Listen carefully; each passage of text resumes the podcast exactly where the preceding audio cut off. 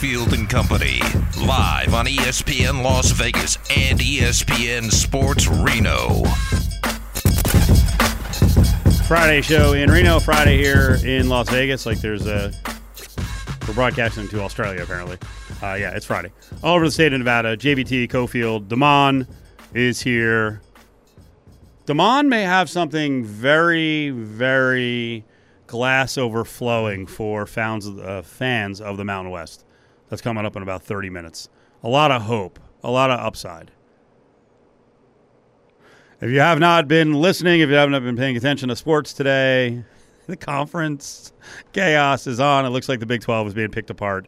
Big 10 taking Washington and Oregon and Arizona, Arizona State, and Utah about to be accepted into the Big 12. You want to react to anything we're talking about today? Findlay Kia text line 69187, keyword ESPN. That's a text at 69187.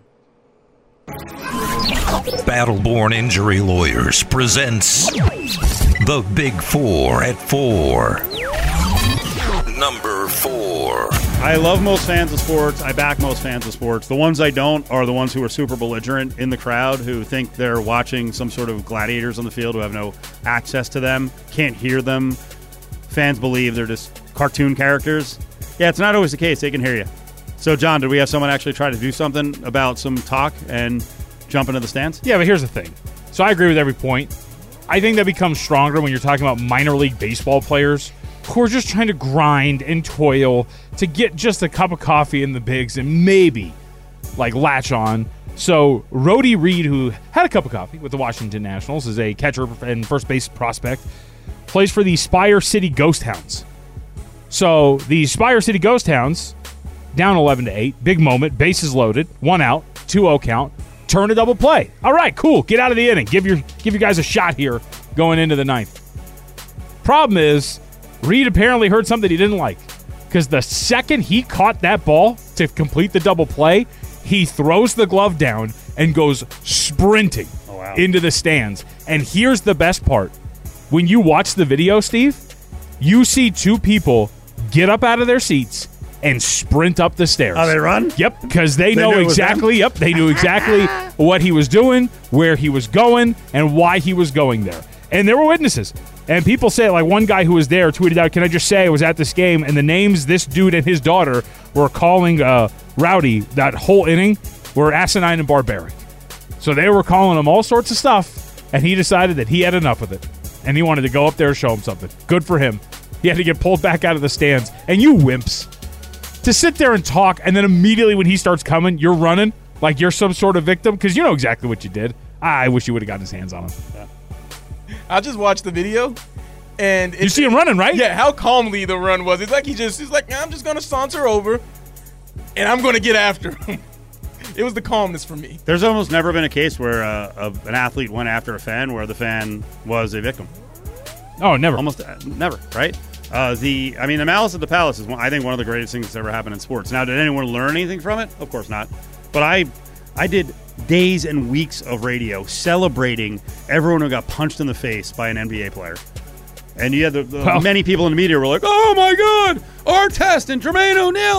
Like, if the, the the the guy who was shorter and fatter than me, who ran on the court and ran at Jermaine O'Neal, the fact that he lived through that, he survived that, almost depresses me. Yeah, I'll be that vicious. I love, I love Jermaine O'Neal was just like, boom, freaking right to the head. And the well, I can never remember the guy's last name. The guy who flipped the water to start Right, the whole thing, yeah. John something.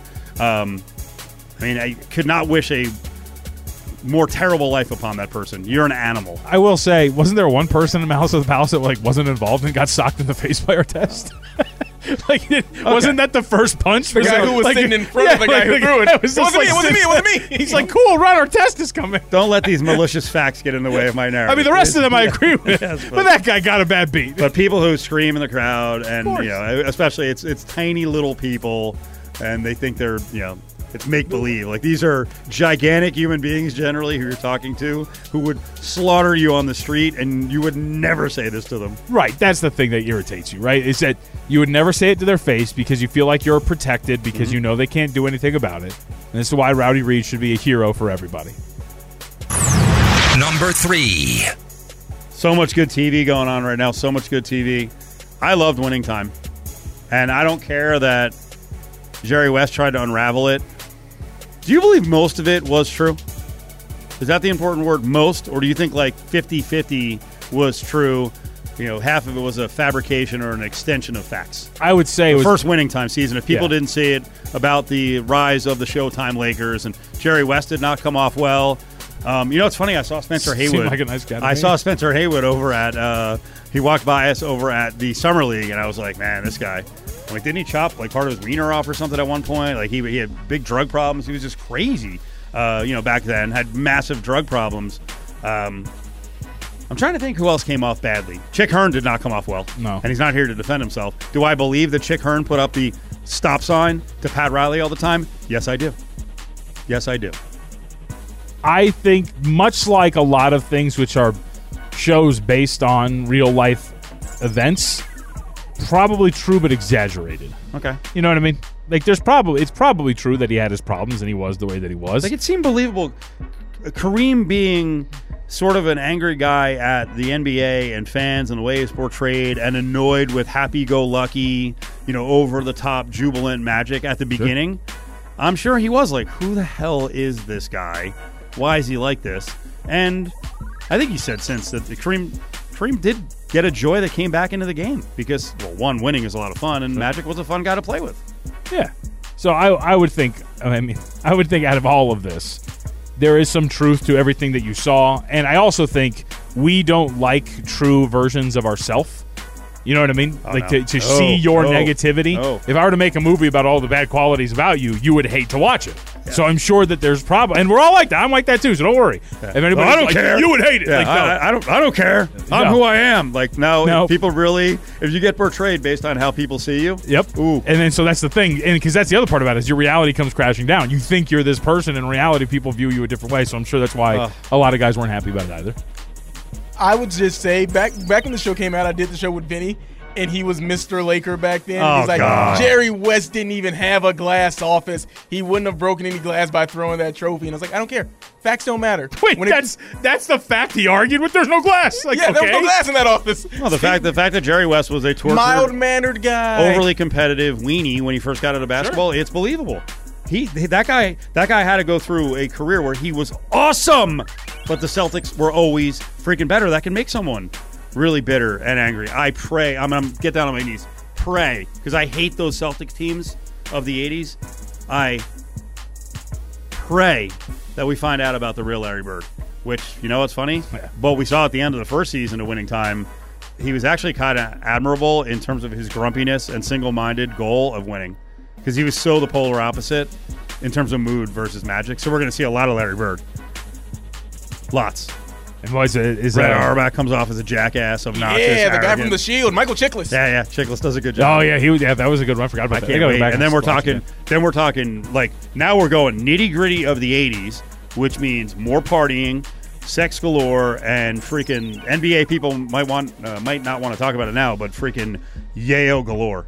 I mean, coke in the '80s, insanity, and obviously I think they started to broach the the. Uh, they, they hit on Len Bias actually. They did a lot Mm-hmm. of Len Bias in 1986 death of uh, you know top five pick out of Maryland who went to the Celtics and probably changed their future. All right, I'm going to go on and on because I freaking love that show. But Is you're right, Adrien- you nailed it. Is Adrien Brody Pat Riley? Yes, he is. Yeah. Okay. I like that.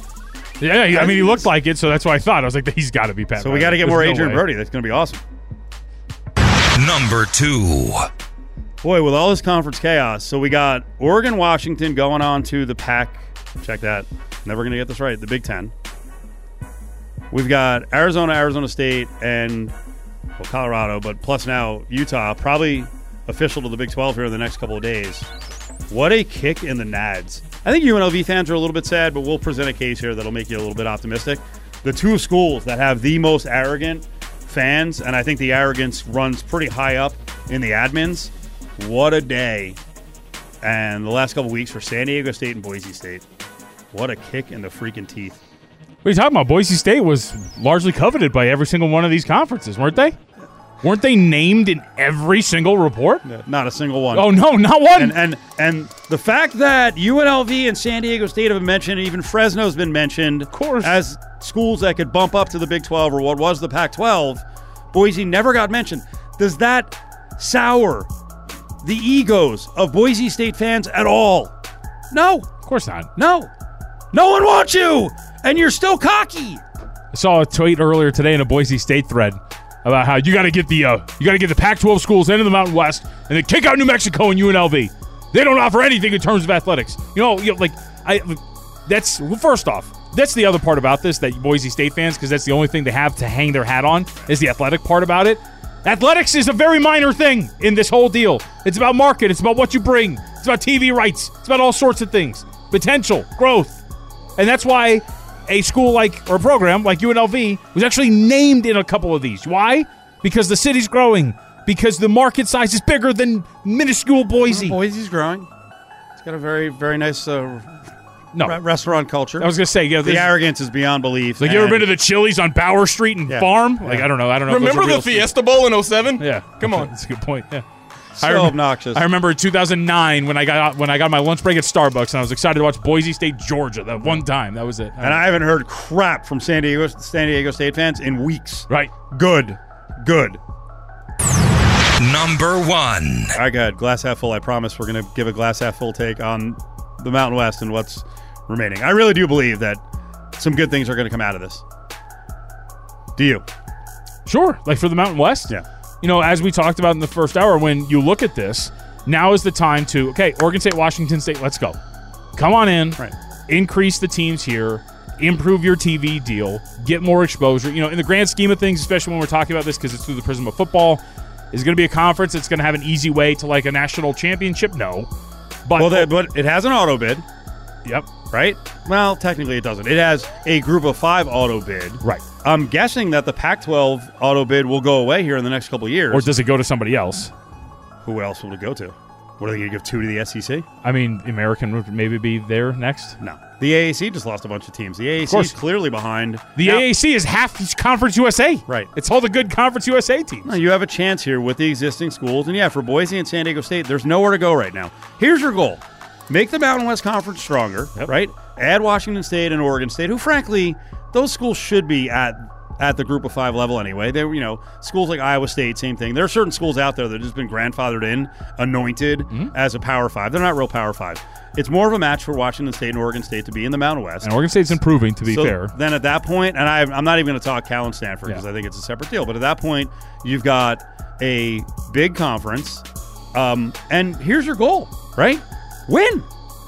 Whoever wins consistently over the next four years and has a market that Power Fives could be interested in, there's going to be a couple more slots that Power Fives pick up. This is going to finish, I think, at about 80 teams in a big Power Five. So there's openings, but you have to do and get done your business at home in your conference. And by the way, that also means that schools in the AAC might have a chance. There's probably a few more spots. So Boise and you know UNLV's a ways away. They got to start winning in football and basketball's got to get back. A lot of the things they've done to the school are positives, but there are some openings here. And with the Pac-12 gone, now you're you're the best group of 5 conference if you add those two Pac-12 schools and one of the Power 5s bye-bye. So, I don't think it's listen, the ideal thing would be for the Pac-12 to stay around mm-hmm. and remain a Power Five and have 16 teams, but they they were they had no foresight. They're cocky. They didn't want to do it, and now they've been fractured and they're about to be split up, and the conference is about to go bye bye. It's ridiculous.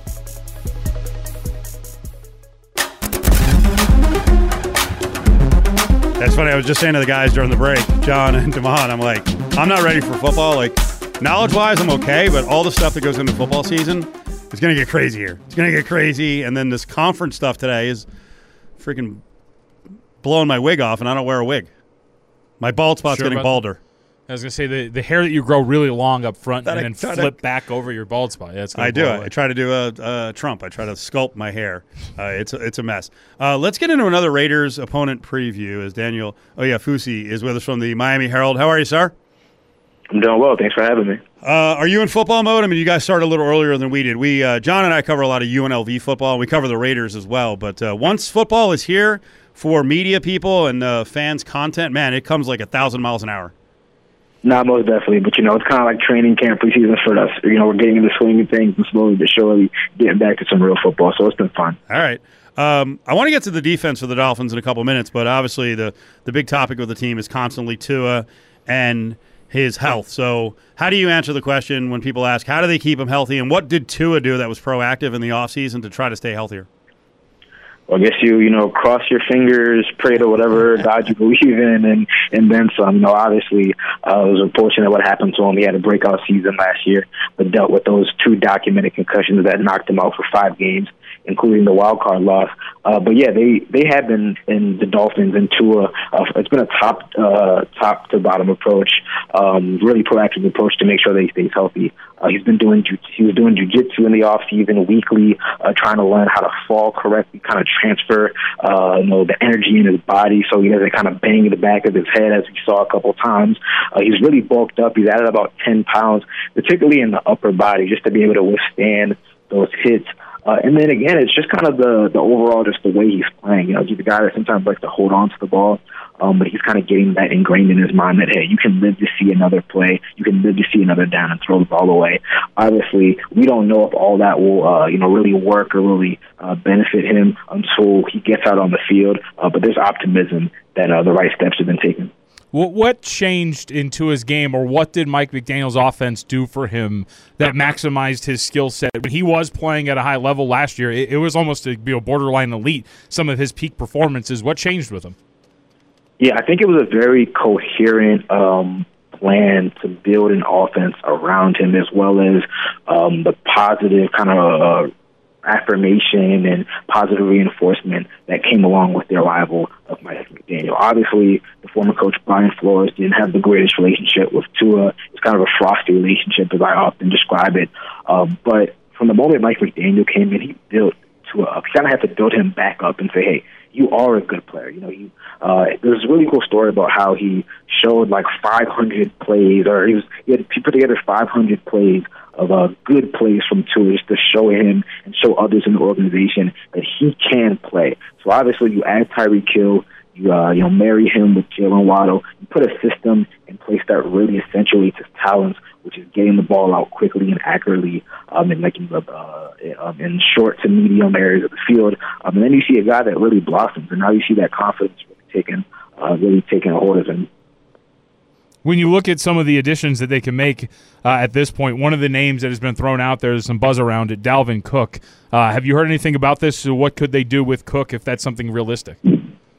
Yeah, I would say it's kind of a waiting pattern. You know, there, has been mutual interest dating back to earlier in the offseason when the Dolphins did speak with the Vikings about a trade. Um, I think that there was some uh, difference of opinion on the draft compensation, um, so it didn't go forward. Um, obviously, it's since been released. Um, the Dolphins did place an offer on the table, um, but it's definitely not what uh, Dalvin Cook is seeking financially. So he's in no rush. The Dolphins are in no rush. They like the guys that they have currently in place. They re-signed some of their veteran backs, Raheem Mostert, Jeff Wilson. They also drafted a third-round running back, De'Von Achane. He's the fastest running back in the draft class. He's really flashed. So they're in no uh, rush to, to, you know, maybe try to court Dalvin Cook. Uh, I guess the offer's on the table, and we're just kind of waiting to see what happens with Dalvin Cook. We're doing a Dolphins preview as uh, Daniel Oyefusi from the Miami Herald is with Cofield and Company here at ESPN Las Vegas, ESPN Reno. John across the way at Steve Cofield. We are fascinated, and we were going into the uh, Mike McDaniel regime with McDaniel style. Um, he's a very sarcastic guy. Uh, I'm not saying he's smoking weed all the time, but he's kind of chill. He's chill. Um, how do you think he came across? Because you said he connected with Tua. How do you think he came across with the entire team, but especially old guard guys who want to be screamed and yelled at? Yeah, well, I'm gonna say I don't know if I really don't know if the, the old guard. I mean, there's not too many old guard, old guard guys. You know, a lot of it is uh, the league is increasingly becoming younger. Yeah. I mean, you need guys who can relate uh, to them to that point. You know, McDaniel's like 39 years old, like you said, very dry humor, self-deprecating humor. Um, but I think that in a sense, um, him kind of, you know, accepting himself and not afraid to be himself, it kind of rubbed off on others like Tua and others in the building. Um, he's created an environment um, that has allowed people to be themselves. Um, but at the same time, you know, he's funny, he cracks jokes, but from what I hear from players, you know, when it's time to work, he's hard on them. He gets on okay. them. He focuses on the details. Uh, so you know, there's that there's that nice balance uh, in the locker room. Yeah, really, by the old guard thing, I didn't mean that the players are old guard in age, but maybe they're used to being coached a certain way, and then all of a sudden, what what I've talked about is the NFL is going yeah. in more in the direction of the cerebral guys and the calm guys uh, versus the big galoots. And like Dan Campbell kind of worked, you know, screaming kind of crazy guy, nut nuts guy, you know. Um, that used to be the old style. I, I wonder if the whole league is going to go more cerebral, or is that more of an offensive thing? Are we just going to get in, until everyone switches to an offensive coach? If you have defensive head coaches, a lot of those guys are just used to freaking driving guys into the ground. Yeah, that's definitely the flavor. You know, the young offensive-minded guys. I mean, you do make a good point because when I spoke to um, a lot of players last year, especially when uh, they played the Steelers and Brian Flores was on that staff last year. Um, I was kind of asking players about the difference, and a lot of the guys said, "Yeah, we actually did have to kind of get used to this new style, even Tua included, because Tua was used to Brian Flores. He was used to Nick Saban at Alabama. So to not have a guy that's maybe kind of yelling at him and really grilling him, it's a little bit different. But obviously, you know, there's different ways to connect with the team. I think McDaniel has kind of been able to push the right buttons. So this is the first year for Vic Fangio as a true defensive coordinator. What are some of the changes for this defense that we're going to see? Well, it's uh, stylistically, it's going to be a complete 180 degree change. You know, uh, under Brian Flores, and even the year after he was fired, uh, this has been a very blitz heavy, man heavy defense. Um, with Vic Fangio, uh, you're not going to have that as much. You're going to have a lot more uh, multiplicity, versatility, a lot of pre and post not disguises, um, and more zone coverages, which I think will benefit the group. You know, Xavier Howard has been one of the best uh, man-to-man corners in the league, but he's getting up there in age. I think he's entering his year, uh, uh, age 30 season. Um, he's dealt with some injuries, so he's looking forward to playing – uh, you know, in more zone, kind of have his eyes to the quarterback. Obviously, Jalen Ramsey's uh, sideline for, you know, most of the regular season. Um, but, you know, they have some young guys who've also stepped up as well. Um, so it's going to be interesting to see what they do with some of their cornerbacks. Yeah, what are they going to do uh, in the stat of Ramsey? Yeah, so they have a couple of young guys that are uh, kind of contending for some uh, some some playing time. Um, one name to, uh, to to note is Kader Kohou. He was an undrafted rookie from last year. He started 13 games. I think he's going to be their uh, nickel corner in the slot this year, but they need a guy on the outside to replace Ramsey. So they've got Cam Smith, uh, the second round pick from this year from South Carolina. Um, he looks really, really good. He just has great ball skills. He's always recording pass breakups, getting his hands on the ball. And they've got uh, a 2020 first round pick from a couple years back, Noah Igbinoghene. Had some early career struggles, hasn't played much, um, but he says that this scheme is a better fit for him. And so far, that's what it's looking like. They also added Eli Apple uh, a couple of days ago. Um, you know, a lot of people that kind of know him know him as kind of being the foil antagonist Tyreek Hill. Um, but you know, they're all on good terms. Um, he's you know making some plays as well, so they got an open competition there to replace Jalen Ramsey. Yeah, that's just what I wanted to ask you about that Tyreek Hill, Eli Apple beef. Is it squashed now that they're on the same team, or has it been some friendly banter between them? Okay, so I would say it's squashed, but it was never really there, and there still is some friendly banter. So he spoke to uh, Eli Apple after his first practice on July 30th, he said, "Man, it's all good. We're on the same team. We're all competitors." We actually spoke to Tyreek Hill just a couple hours ago after Friday's practice, and he's like, "Hey, that was all social media stuff.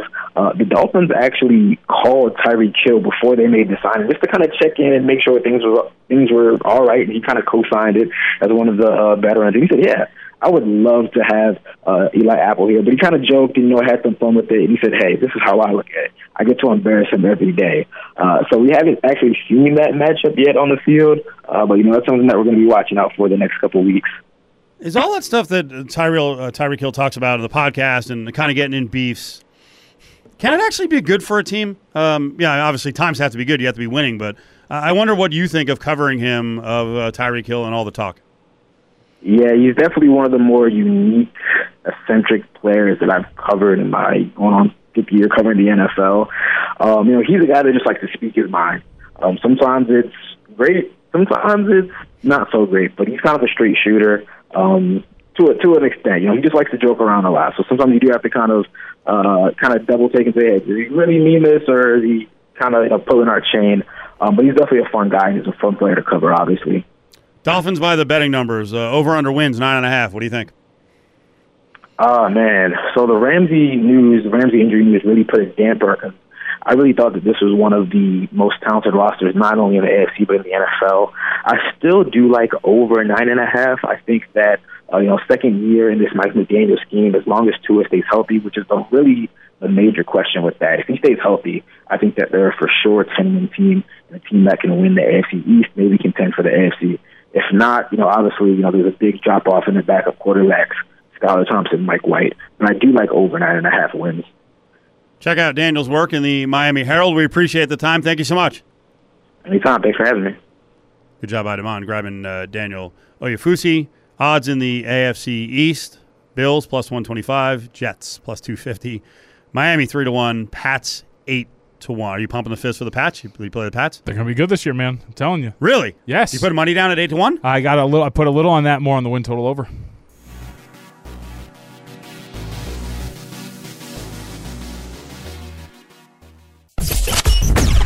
It's Cofield and Company, live on ESPN Las Vegas and ESPN Sports Reno. I told you guys. I told you guys. This thing has me all screwed up. This conference realignment thing. You're about to it, threw- leave. it threw me for a loop uh, just a little while ago. And uh, I, you, normally, I'm, I'm, you know, since I lead the show and have to know when we go to break, I'm pretty good at knowing the clock. But I, I was walking out of the room. You would have been fine.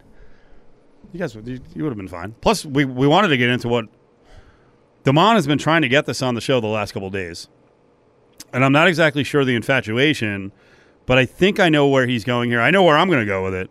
Um, so we had talked about HBO Max last week. I don't know if you saw this, John. Maybe you were on the show when we talked about it. The Sunday ticket. Mm-hmm. You know, I, I, I've talked about YouTube and having a rush to get YouTube by uh, June 6th and get a discount. And then we found out last week, it was you on the show, right? Yes. that HBO Max might have some sort of package with YouTube and Google where you can get the Sunday ticket on HBO Max. And now the last couple of days, Damon, you've been finding stories that seem to be suggesting that not only could HBO Max have Sunday ticket, but they may really get into the whole sports broadcasting thing. Yeah, David Zaslav. You know, I'm paid and bought for. You know, by David Zaslav. But I think that it would be good that if Max could get in on live sports. I don't know where you were going with it. I also have a professional wrestling interest, as that's where AEW airs. But for me, I don't know how they can keep doing all this. Like, where's the money coming from? Do the numbers they said in their last quarter earnings report that they lost over a million subscribers? So how can they still try to have this manifest destiny of we're going forward, we're going forward, but people keep leaving the streaming service? Could HBO start their own college football conference? Could they just be like, you know what, we're going to be HBO conference, HBOC, and we're just we'll fund the media rights deals. Let's do this thing. I mean, this is an ethical question. I'm not even sure how it would work. That's a great idea, actually. Well, I'm, I'm going to go even further. Who could be the savior of all sports because they have unlimited money? Oh, of course. Should George Kliavkoff gotten the presidents around the Pac-12 together and started up their own network with the help of the Saudis? Could have saved. You know what? The Saudis could have saved all of your fancy little traditions and all your rivalries that you guys keep crying about. Could have saved it. I'm hoping that if uh, HBO Max or Max, as it's being called, um, that they want to get further into the, the sports world, that yeah, there could be some more money for college conferences. So to pay the players, right? that would be revolutionary. Wouldn't that be neat? If well, what if it was a Mountain West Conference and they actually broke rank and they find a TV provider who gives them so much money that they're like, you know what, we are going to cut in the players for a small cut.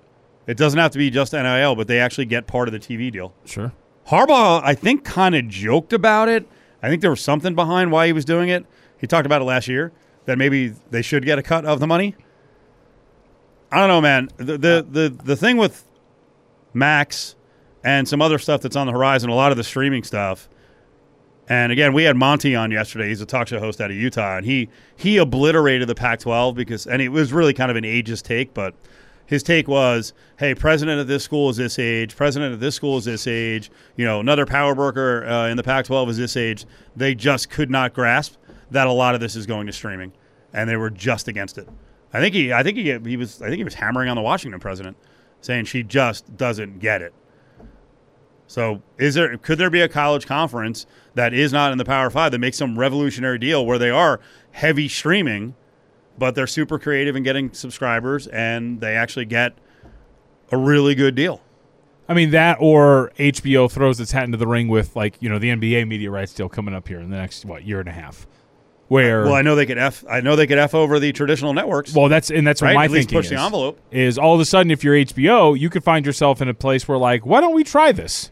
Right? Why don't we try to become like HBO S, home box office sports, and try to start our own little network and buy the media rights deal of the NBA and do all this sort of thing. This hour is brought to you by our friends at Battleborn Injury Alerts. Give them a call, 766 1400. You need advice, you need help. Offices in Reno and Las Vegas and Henderson.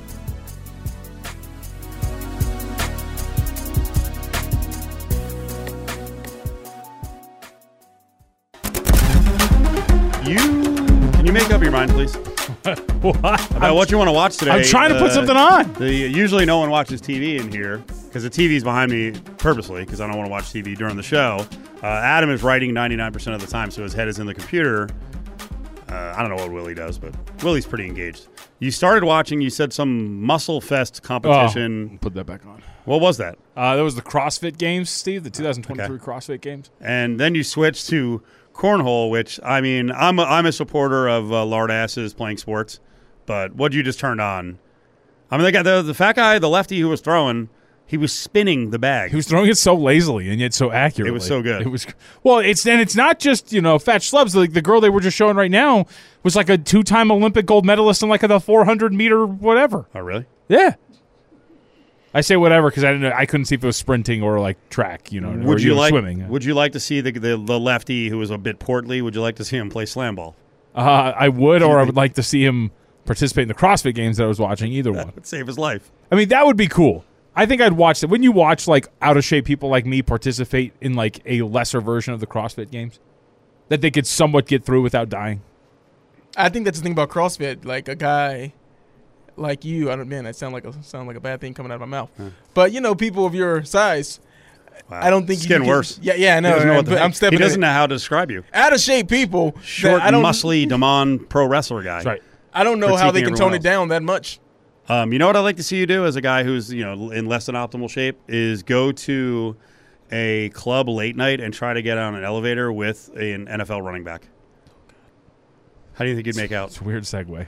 It is a weird I segue. I don't think I would start a fight. Well, because uh, Darnell Greene found out that that wasn't going to work. This was a couple of years ago at the Pro Bowl. He got friggin' lit up by Kamara and a bunch of his friends to the point where they beat him senseless. They broke the orbital bone. It finally came to a conclusion. There was a settlement, a slap on the wrist locally for Kamara with a fine and community service. Kamara then met with Rog Goodell, I guess explained his case. I think it might have worked. What did he say? He gets three games. Why isn't it six? There's video available. Is that Ah, is that can't really- defendable? What they did to this guy? yeah, you can't really see. We told him take the next one. Yeah. We told him take the next elevator. He farted in the elevator. It was it was unacceptable. It's not funny. I mean, we're laughing. The guy got his ass. Of course he did. Do we know how much he got in the settlement?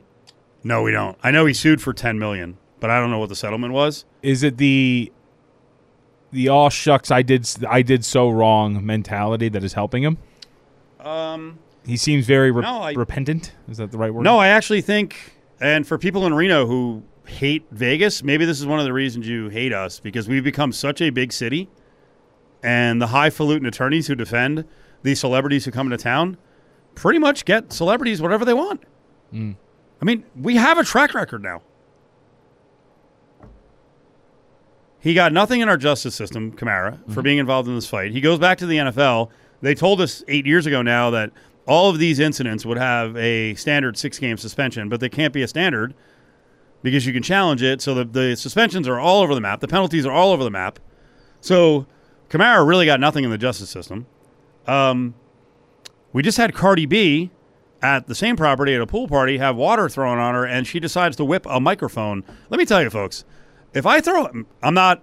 I'm going to say this: Cardi B's in shape, and maybe she's got a hose and she didn't get to show it off there.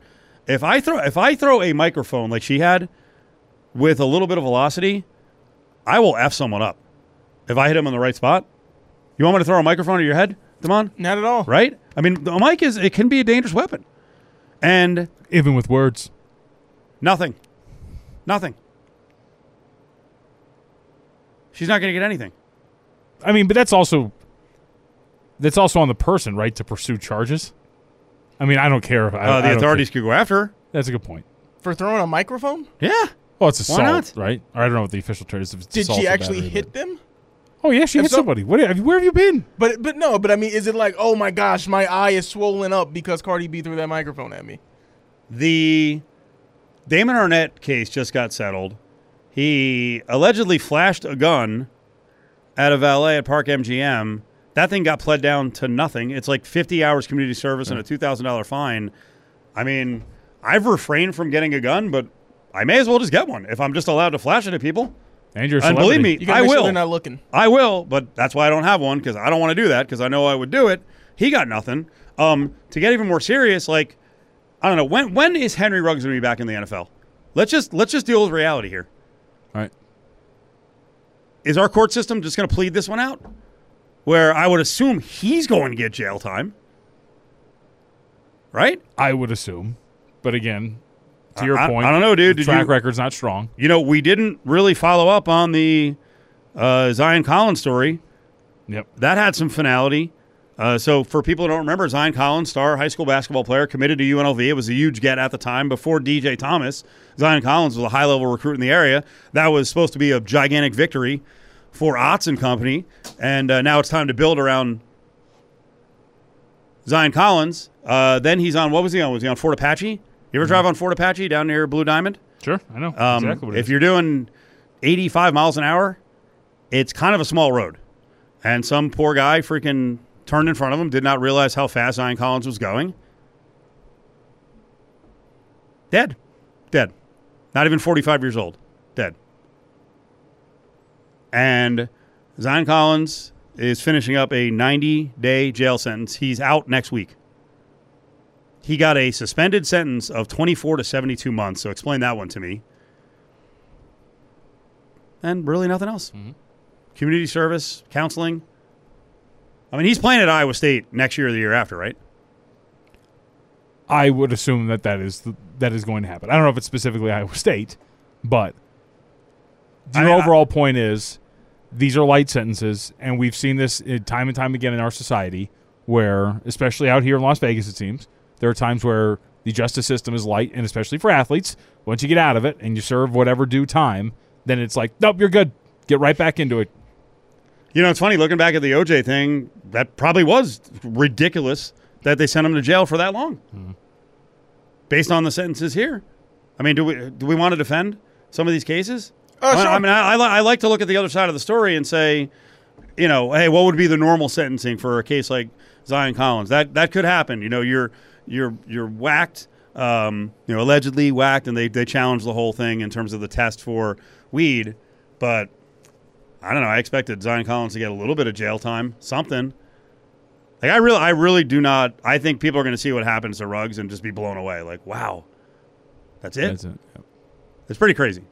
I think those two situations, those are totally different situations than what we started with with Kamara. I Oh, go no, back- no. I'm- I mean, I'm but it's- escalating. Yeah, it's escalating, but I think all throughout time we've seen that hey, money talks. As Q likes to say, money's undefeated. Where I hate the fact that we look at we cover sports obviously, and it's the professional athletes, and a lot of the times it's majority black males. But when it comes to your regular everyday life, who knows how much stuff that people that have more money than you could ever think of because Oh. their salaries aren't disclosed to you on TV every day. Mm-hmm. What are they getting away with that I we don't know about? And it's not so much that it's what aboutism. It's just that no, this is what happens when you acquire a certain amount of wealth. Yep. I think the wealthy get light penalties all the time. A lot of it's about representation. If you can afford the right attorney, you can see the same couple of attorneys are involved in all of these cases, and they're really good at this. They're well paid, and they get what they deserve. Right? Because look at the results. But it's pretty crazy. And I'm joking. I don't think I could pull a gun on someone and get a light penalty. I'm a nobody, and I wouldn't be able to pay for this sort of representation. But it, but it's, but for residents of Vegas, um, and if this stuff happens in Reno, it is scary because if you run into the wrong person on the wrong day and they're a celebrity, and they injure you, you know, either in a car accident or just beat the hell out of you, you're probably not getting a whole lot. You might get a money settlement, and maybe that's about all you're going to get. But I mean, those that's that's like five stories where you're like, whoa, and when and Ruggs hasn't come to a conclusion yet. It's just the Kamara thing is funny because there was video, and I know it wasn't great video, but there was video in a casino of a brutal fight, and we've seen video go viral in other cases with celebrities, and those celebrities get they get hit hard, right? What do we always say? If Ray Rice had done what he had done, well, I mean, it's, it's uh, compare Greg Hardy and Ray Rice. Sure. What Greg Hardy did, at least according to the the stories, the reports, police reports, and some of the Pictures. pictures, it was it was Ray Rice was vicious. It was way more vicious than Ray Rice. But because people saw the image of her being dragged around around an elevator, that just did it for him. And I, I've said the whole time, I feel like the Kamara video over at Drai's outside this elevator, like just really never went viral. It's weird, isn't it? I mean, is it that it, did, it went viral or it didn't go viral, or is it that we've become numb to videos like that and it's not Well, that's sad, isn't doesn't really register that much? I mean, when it comes to like fights and whatnot, I feel like there's something there to that. Because that happens at Drai's more often than you think. The only difference is Alvin Kamara happens to be famous. You think yeah, that's the first guy who got, No, who no. got his Right. butt Which- whooped at well, no, Drai's? but- Which, by the way, is another story in this. One of our local businesses. I don't want to freaking say that it happens all the time because I don't. I'm not there. But uh, you would think that couldn't be good for the reputation. But they're s- freaking steaming along, aren't they? I and by the in- way, I that- could get in for a that- good price. I'd be there this weekend. That that club inv- but the other thing is that club invites people who have been in trouble at other Okay. places. Like how many times they had Chris Brown there? That's a performer. He's getting he's getting he's getting butts in seats. He's selling tickets. I get it, but the rep going in. Is he still? Oh yeah, he kills it. He's a gigantic draw. Believe me. He's he he is a great artist. You try to sell out Drai's with gospel music and see what happens. Yeah, good point. Challenge accepted. So Adam the other day said with Kamara almost no effect on the the over under win number. We thought it might be six games. So for three games, is it really going to affect their season that much when they have Jamaal Williams? well, I'd argue. I mean, it's going to affect. If it was six games, I would very much argue against nothing happening. Right. It'd be an adjustment of juice, whatever. Maybe nothing. This, not really. I think every situation is unique, though. I mean, running backs overall aren't going to affect a win total that much in any way, shape, or form. Uh, however, given the percentage of the offense that is on Alvin Kamara's shoulders, maybe it doesn't affect the win total, but maybe it should. Maybe you can make an argument that he's one of the rare cases where it should. And I was telling you guys, watching Kamara, I think he addressed it yesterday before the three game suspension came out. He had talked about the Goodell meeting. I thought he came off really well. Like said, embarrassed. Sure. His family, the Shield, the team. He apol- I mean, he apologized a bunch of times. There was no but. There were because you know sometimes the apologies don't feel heartfelt. And the crazy thing is, I was watching him talk. I'm like, and you should never judge this, right? But I'm watching him. I'm like, he doesn't seem like the guy who would be getting involved in brawls like this. But sometimes you you hang with the wrong dudes. I believe me, the way I speak, you would expect me to get in brawls like that. My problem is I'm too old and too fat and uh, have no hands, and so I'm not going to get in brawls like that. But because because to your point, Devon, this, this stuff happens all the time. It happens all the time at pool parties. It happens all the time when people are drinking. It's just that this was a high profile one in a league that routinely just smashes mm-hmm. its players as judge, jury, and executioner, and it seems like he got off kind of late. it, I, I think his attitude toward it probably helped. Yeah. What he expressed publicly is probably what he expressed to Goodell, and that's probably helping in a really, in terms of at least lightening the punishment. What he got from that. I saw a Dallas Cowboy fan saying like, "Oh, if it was a cowboy, forget about it." What do you, John? John's like, "Shut up." Well, because like what's like because you said like the last one was yeah like a guy like Greg Hardy. He was a piece of garbage. What got six games that year? Like, no, nobody cares. Like they're not. It's Jerry Jones. He controls the league. What are you talking about? Coming up, we'll get to some NBA, Team USA. John was out there covering Team USA, getting ready for FIBA in the Philippines, and an exhibition game coming up on Monday against Puerto Rico.